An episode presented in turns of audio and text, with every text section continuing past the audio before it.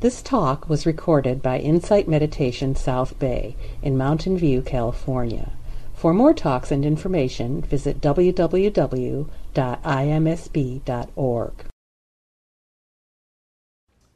So I'll speak a bit, and then uh, there'll be opportunity for for questions. So, but um, I thought I'd have a question for you first. So the first question is um, raise your hand if you. Yes, raise your hand if you know of somebody who is in recovery um, or somebody who is in the throes of their addiction, or, yeah, raise your hands if you know of somebody. Okay. Um, raise your hands if you have ever had an unpleasant experience.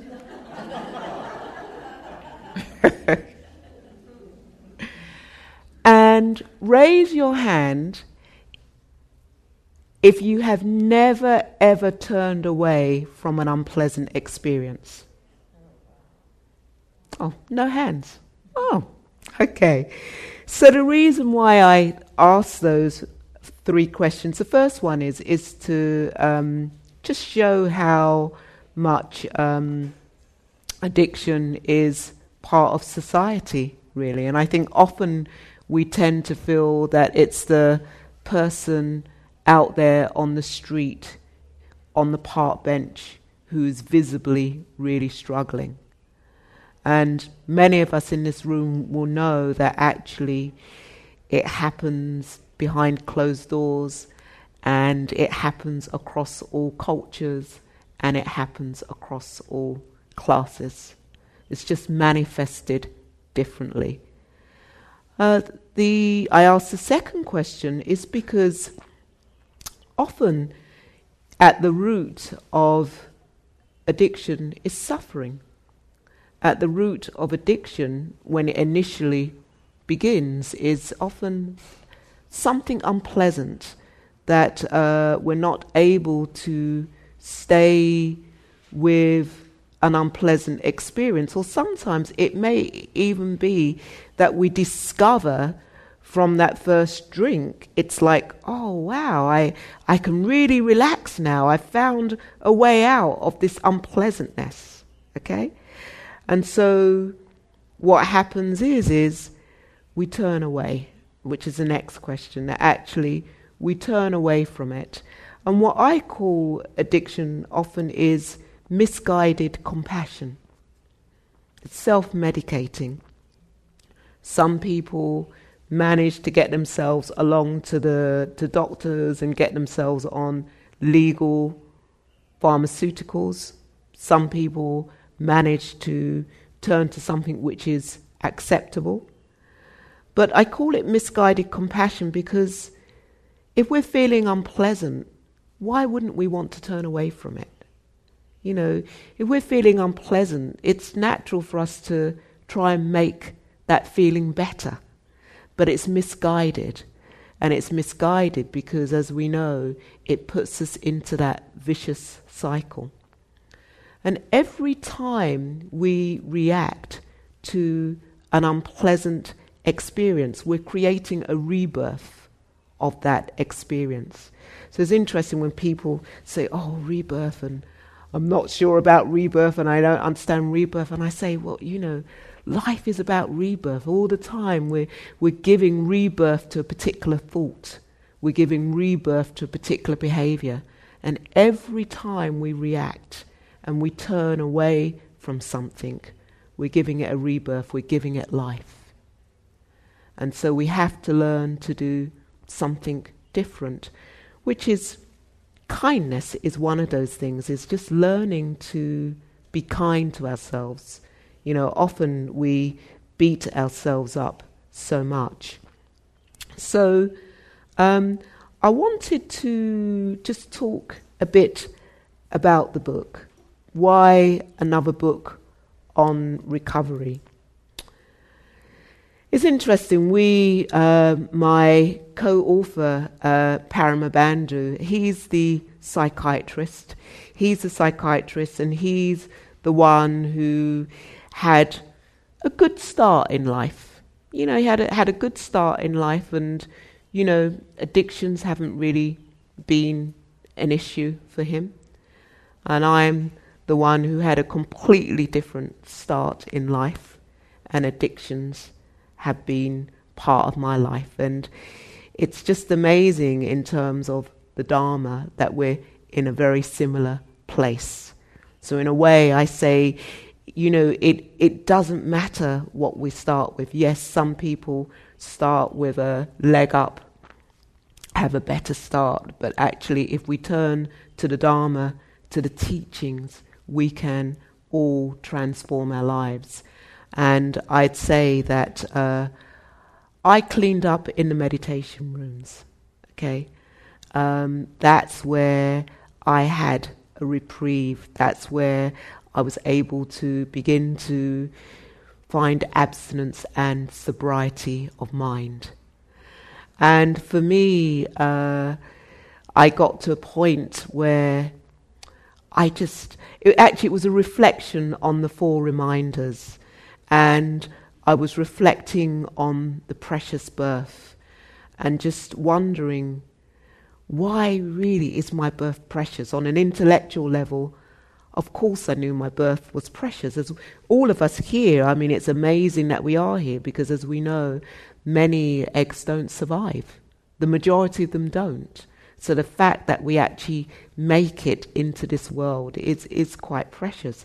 But that wasn't enough. I understood it on an intellectual level, and I really wanted to understand this mind turning. Why is my birth precious?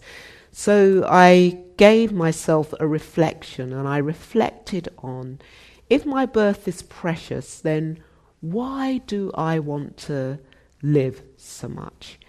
And every answer that I came up with, it was just, it was quite ego based. It was about all the things that I needed to do or, you know, I couldn't let people down. It was just all ego based. So I decided to flip it and think, well, if my birth is precious, why don't I want to die? And of course, you know, there's fear and ego kicks in and fixing the self. And I just thought, I still haven't got to the bottom of this. And so I just had to leave it. And a few months later, this uh, voice, it was just like, what I have to offer is my recovery. And it was like, oh, I don't want to, I don't really want to know about that because it's not something that I've identified with. You know, the identities that I've had is black woman, lesbian, feminist, uh, political activist, journalist. Those have been the identities that I've been strongly attached to. And uh, fortunately, through the teachings of the Dharma, I've been able to loosen those attachments to those identity. But addiction, that wasn't something that I identified with. I was an addict. But I, you know, so the thought of, oh my God, my what I have to offer is my recovery. It was like, oh, I don't know, coming out about my recovery. I've come out about many other things, but having to come out about my recovery. But when I allowed it to ruminate and just to sit with it and not to run away from it, I just thought, actually, in a way, I'm just stepping um, into my lineage, stepping into the footsteps of Shakyamuni, the Buddha, and I am a disciple of the Buddha. You know, um, the way I see it, and the way Paramabandhu too, my co-author, sees it, is that actually what the Buddha had to offer was his recovery to the world. He offered us a way out of suffering. And there are many, many, many, many teachings, and in a way, it's for us to choose which teaching resonates for us because there are many, many teachings. And I know for me, um, the one of the first teachings that I heard was the Four Noble Truths. And when I heard that there was suffering, it was almost like a relief. It was like, oh my God, this is normal. It, it, connected me. I knew what suffering was, and those of us who uh, who are addicts or who have been addicts or whatever will know what suffering is. And I I knew that, and it was it was just like, gosh, finally, it's okay that yes, that there is suffering. And then the second truth, then that there is a path that leads to more suffering. I could see so clearly how I was on the path to suffering. I could see that in the way that I was living my life. I was a very successful journalist. I had written several books at that point, but I could see very clearly how I was on that path to suffering. The third truth confused me because it said there was an end to suffering. And I couldn't understand why that wasn't the fourth one. I couldn't understand why it wasn't, there was a path that would lead me away from suffering, third. And the fourth one was that there was an end of suffering. But I realized actually, if it had been that way, I would have given up because I just wouldn't have had believed that there was a path that was going to lead me away. And I didn't have the t- time to go down that path. But the fact that that third one said that there was an end of suffering, it gave me hope. And those of us who are addicts, we need hope. If we're going to recover, we do need hope. And then, of course, there was that path to lead me away from suffering. And so the teachings have been very important to me. But I, I will say, and I, and I will out myself that you know I am in a 12 step program. I I went to 12 steps late in my recovery when I had abstinence and sobriety. I left England and I moved to Canada and I knew I was going to be at risk. I knew that I was really going to be at risk and my Sangha wasn't close by. I had to get on a plane to be at my Sangha and my partner somebody who had been in a fellowship for a very long while, and I thought, why not try it? And actually, it was great. It it was great. And for me, it's important to say that. Um, so, in a way, sometimes people say, well, is the eight step recovery an alternative to 12 steps? And what uh, Paramabandhu and I will say, and I will speak for Paramabandhu first. Paramabandhu works as a psychiatrist. He works for the National Health Service in England, has introduced lots of mindfulness practices into the National Health Service.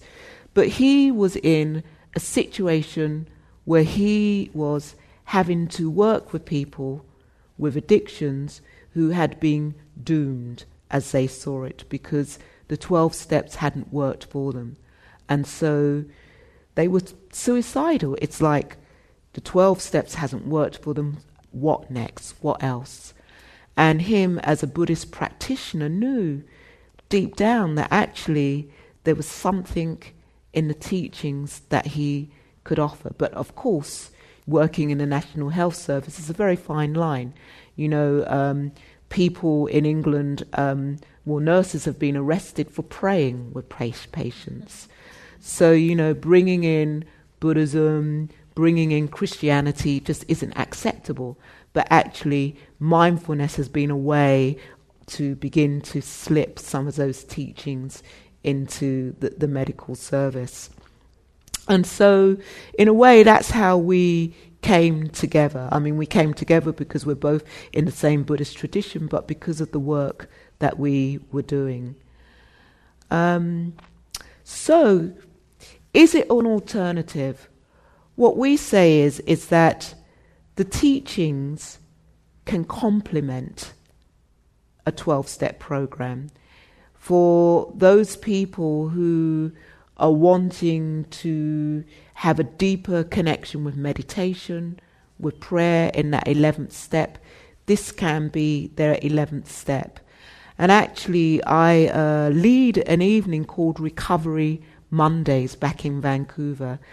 And it's great calling it Recovery Mondays. And I'd say that 80% of the people who come are people in 12 step programs. And this is their expression of their 11th step. And it's just, it's beautiful just to see people um, get sobriety of mind and see people wanting to go deeper with the teachings. Um, but I will also say that actually it can be an alternative.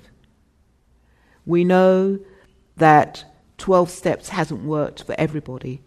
12 steps is very important. It's helped many, many families and has saved many people's lives. But it hasn't worked for everybody. And so this is something else that we're offering to the canon of recovery. We are living in the times now where there are many things out there. Once upon a time, it was just 12 steps or the psychiatrist. But now we're seeing smart recovery, self management, and recovery training. We're seeing mindfulness based practices for relapse prevention.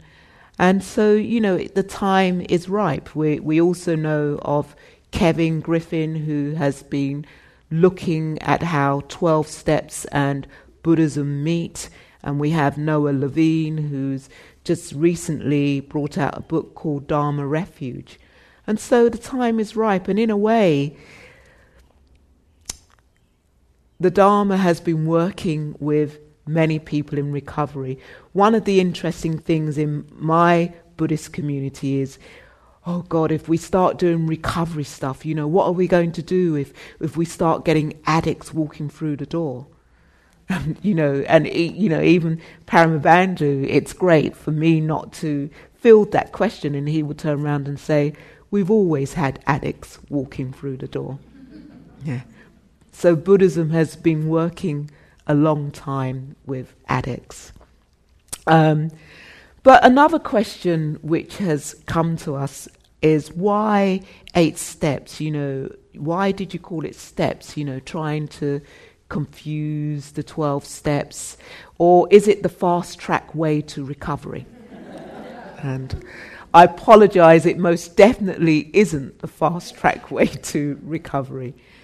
Um, we really reflected on what we wanted to call the book, and we knew that we wanted to be really crystal clear what the book was about. It nearly was, we nearly had mindfulness on it because if we had mindfulness on it, it would sell, you know? But actually, we realize what we have been doing is putting the Buddhism back into mindfulness. You know, in a way, you know, as I, I was talking earlier on, how mindfulness has become secularized and it's almost, mindfulness is becoming divorced from Buddhism. And what we're doing is putting the Buddhism back into mindfulness. But um, Steps has a very venerable tradition in Buddhism. Some of you may be familiar with the text called the Dhammapada, which uh, the epistemology of the Dhammapada is steps of the Dharma, or more commonly known as verses of the Dharma. And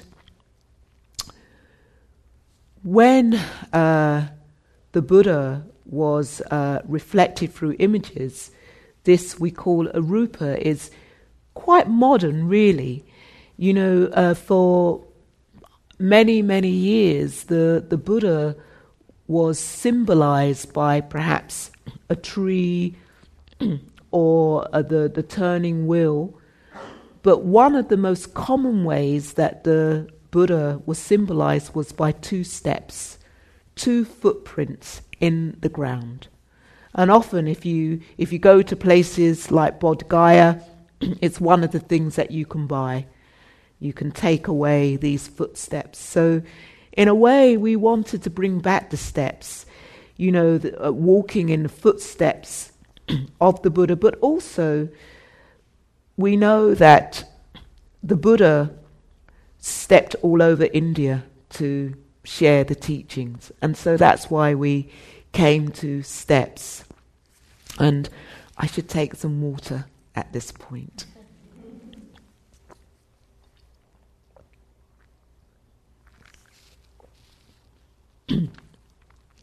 it's funny, uh, if I wasn't on a microphone, I would have used my stomach more, which would have um, protected my throat. So, uh, into my stomach.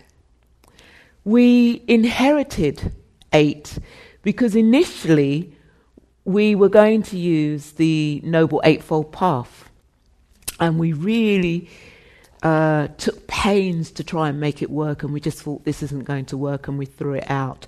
And in a way, it's great because Noah's book actually does really concentrate on the Noble Eightfold Path. So, in a way, it was great that we did throw it out and we didn't need to be confined by that. But when we threw it out, we um, didn't think about changing the number of the steps. So, it's just by default that it became eight step recovery.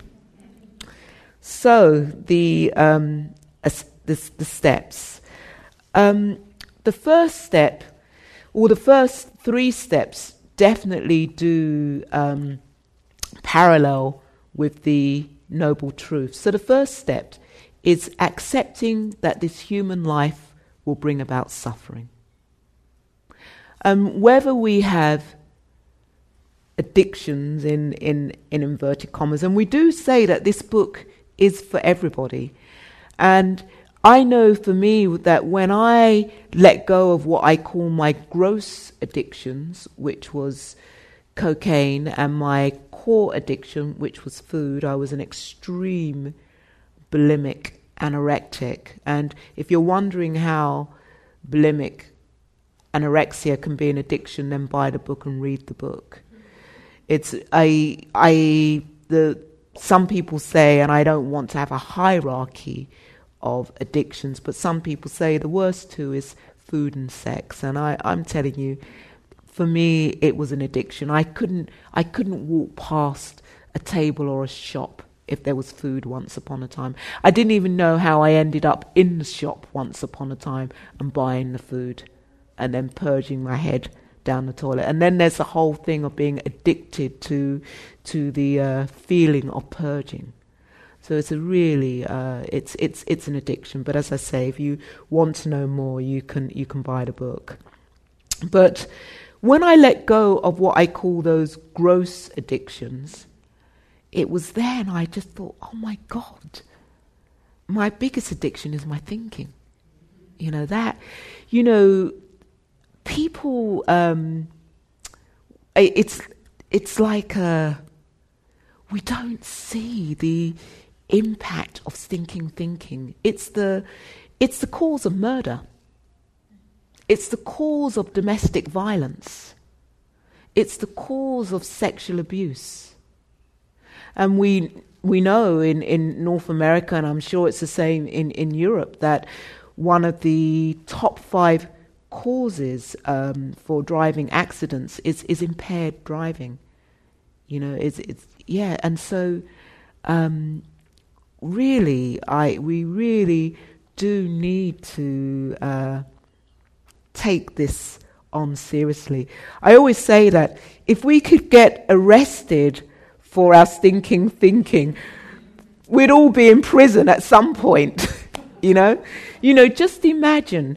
I mean, you know, I don't want you to put your hands up, but to ask yourself the question would you be happy for people to hear all your thoughts? you know, and, you know, if it's no, then this book is for you. Okay? The, the Buddha um, Shakyamuni taught us how to work with the, the human mind. That's what he offered us. And I do want to say that um, you don't have to be a Buddhist to, to benefit from this book. And we, we wrote it in that way. Yes, we wanted to be clear. What we're doing is we're offering the Buddhist teachings. But, you know, anybody can take these teachings. In a way, what is a Buddhist anyway? You know, what is this, this label? then anybody can take these teachings and bring these teachings into one's life. The second step is seeing how we can create extra suffering in our lives.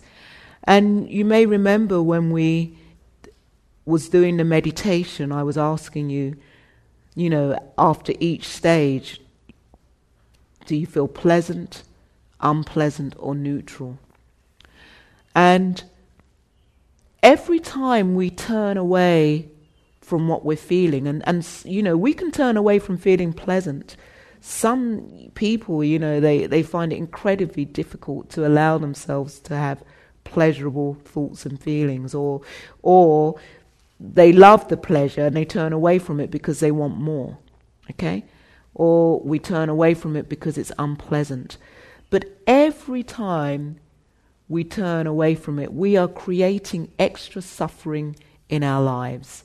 And we know the, the, the teaching, there's the two dart teaching that uh, Shakyamuni gave um, when he was talking about suffering.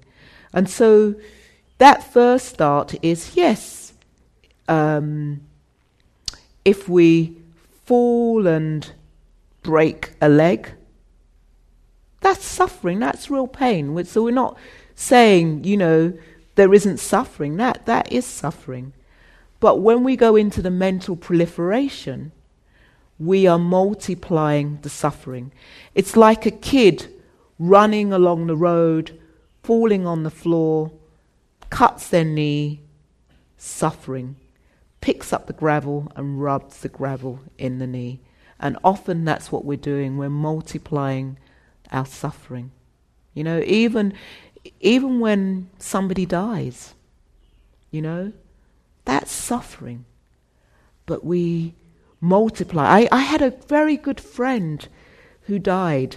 I mean, all of I've had many good friends who've died, but this particular friend, because she was um, the key person who kept in contact with me since I had moved, it was like forget about her. It was all about me and and who's going to keep in contact with me and who and I caught myself and it's like forget about my friend who had died then but it just came all about what I wasn't going to get all about the stuff that I was going to lose and was just multiplying the suffering really and so it's really important for us to uh, become aware. I'm just uh, becoming aware of the time too. So, um, skating through the, the steps, the next step is seeing, um, just uh, seeing um, impermanence and just seeing um, that everything is impermanent. The actual step is embracing impermanence to show us that things can change. And that's really important. So you have these first three steps. We haven't even spoken about abstinence or harm reduction. People ask, is it an abstinent program? Is it a harm reduction program? And it's like, well, actually, in a way, it's working with the mind program.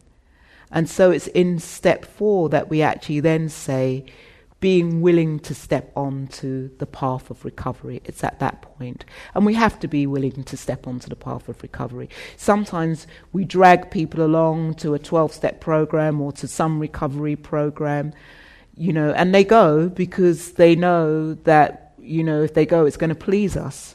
But will they go after? So, you know, the person has to has to uh, make that choice. And then the next step is um, transforming our actions, livelihood, and speech.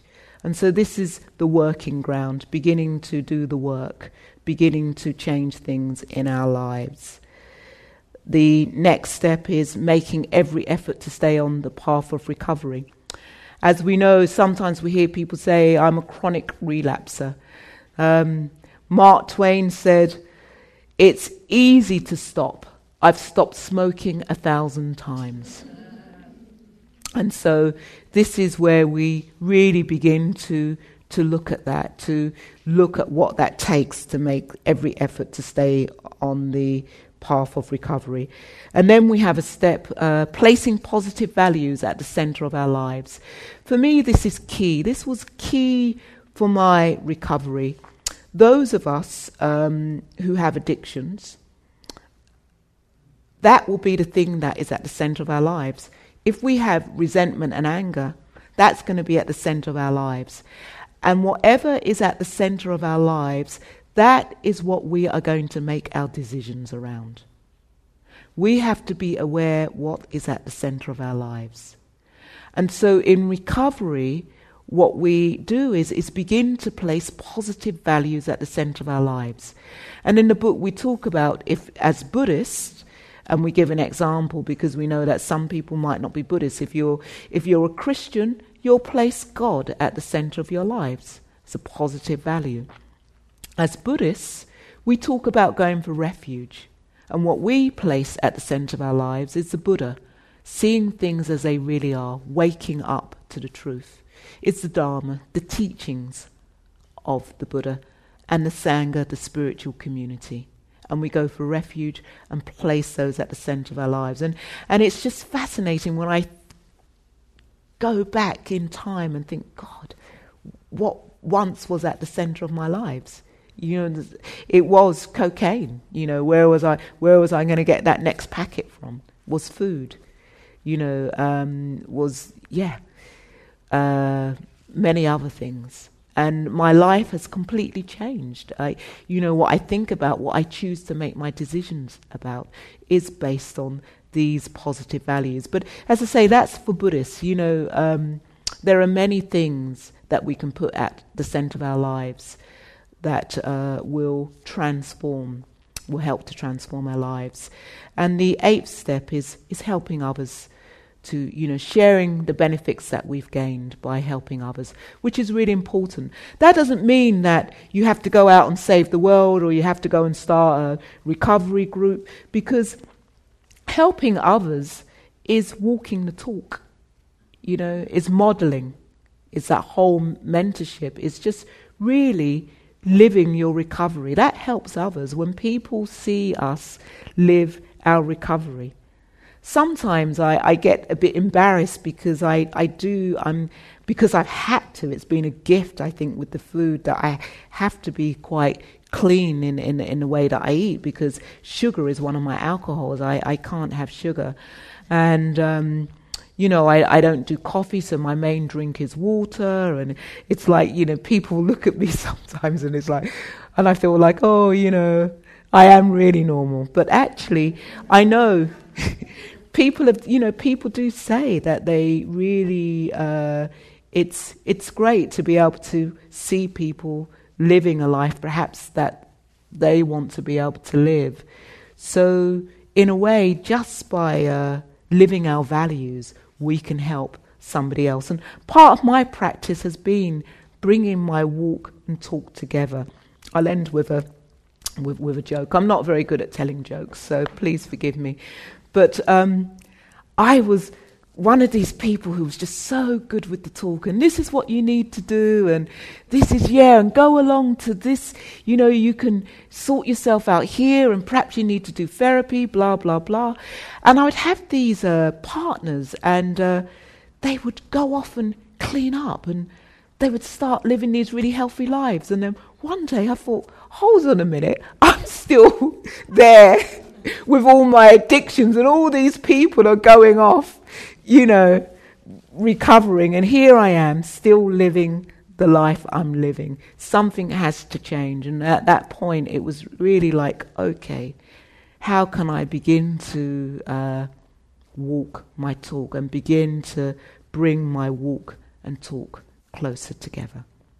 So I'll end on that note. Thank you. So, um, any questions?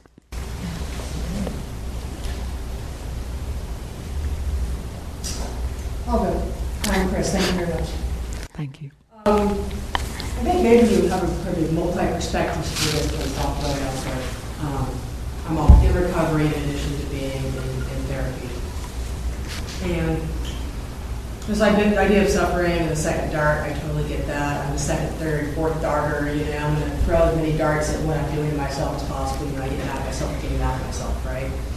Um, but I find also sometimes um, I have this other part of me that becomes almost addiction. Addiction's a strong word, but um, this, this grasping or attachment to emotional pain. And I was talking to my therapist actually today, and one of the things I just realized in speaking to her is when I'm spiritually fit and emotionally fit and, and, uh, and I'm appreciating the abundance and everything going around, because my life is actually quite good. Mm-hmm. I, I, know that. And um, then I don't, I'm not attracted to that, that pain of emotional suffering. But once I get in it, and I start to experience that depressive state, I'm like, I don't even want to use the tools to get out of this because I want to be here. So I don't know if you have anything to offer. Noted that there was no actual question. No, no, it's yes, yeah, yeah, yeah, yeah. You know, um, when things are going well, you don't need to practice. It's when things aren't going well it's the time that we really need to practice. So I can really hear that when you you have a good life, and it's great to to see that that aspect that you have a good life. But when uh, you tip into perhaps negative mental states, you begin to to grasp onto this emotional pain. And what I say is, it's the ego fleeing to something familiar. You know it, and it's safe. And that's why you're fleeing to that place. And in a, in a way, it's um, how can you just uh, sit with and trust that whatever is happening will cease on its own accord? Because in a way, you're trying to fix it. That fear of perhaps becoming too overwhelmed by it. And so we flee to somewhere familiar. And so, in a way, your practice is is um, is learning to sit with it, and that it's really hard because we hear, you know, lean in, Pema Chodron, lean into it, lean into the sharp edges, sit with it, and I'd say that actually sitting with it is coming to the body and the breath.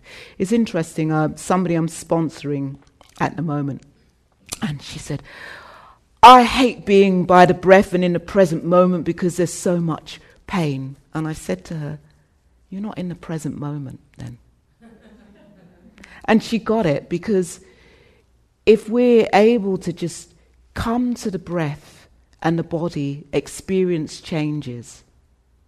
Because when we're fleeing to emotional pain, we're, we're somewhere in the past or in the future, we've got stuck, we've got caught so it's how we can come back to the, to the body. And coming back to the body is coming back to the sensations. People, what do we mean by coming back to the body? So if you're in a chair, it's, it's feeling your sitting bones on the chair, connecting to the pressure, feeling the cloth of the clothing on your arm. You know, one of the reasons why we, you know, in, in, in Vipassana, we practice so much of uh, connecting to the sensations of the breath on, on the upper lip is learning to connect to the subtle sensations. Because we know the big ex- sensations, and that's too late. The subtle sensations is, is the teacher when we can begin to connect with the subtlest sensations. Or often we're waiting for that big experience and then we miss the subtler, subtler experiences of just seeing things as they really are. But coming back to your question, it's a practice of being in your body. Being in your body, connecting to the breath in the abdomen, connecting to the breath on the upper lip, and as best you can, being with the body and giving yourself kindness. You know, in that moment, what we need is kindness. You had a question? Yeah, I'm a recovering alcoholic. And what I found is that for most of my life, I avoided all feeling. I had nothing. And uh, I, I know that I had some causes for that, but um, coming, eh, practice seems to be almost one by one recovering your ability to have emotions and to feel. And then it becomes uh, integrated somehow. And it's very little work, but I, I find myself very happy. You know, it just it just comes over me, and people look so good, and life looks so good. But the the big thing with me was um, what what they call um, uh, telling your stories over and over in your head, or telling stories that aren't even true. what's going to happen and what Yes. over and over and over again. And with this training, I think things have gotten so much better. You know, it, it's like I was afraid to experience anything. And it's just amazing to me that, you know, that life is so easy and it's so good. Know, I'm really happy you came tonight.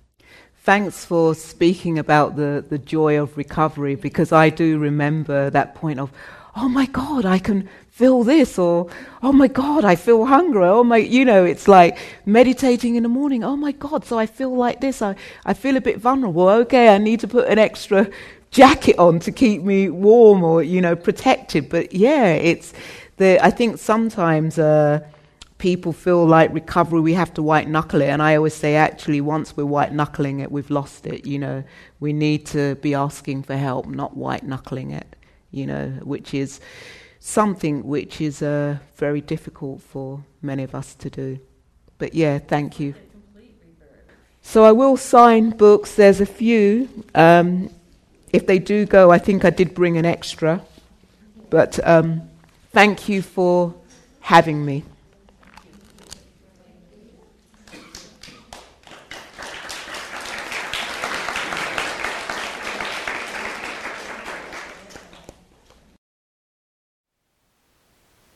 Thank you for listening.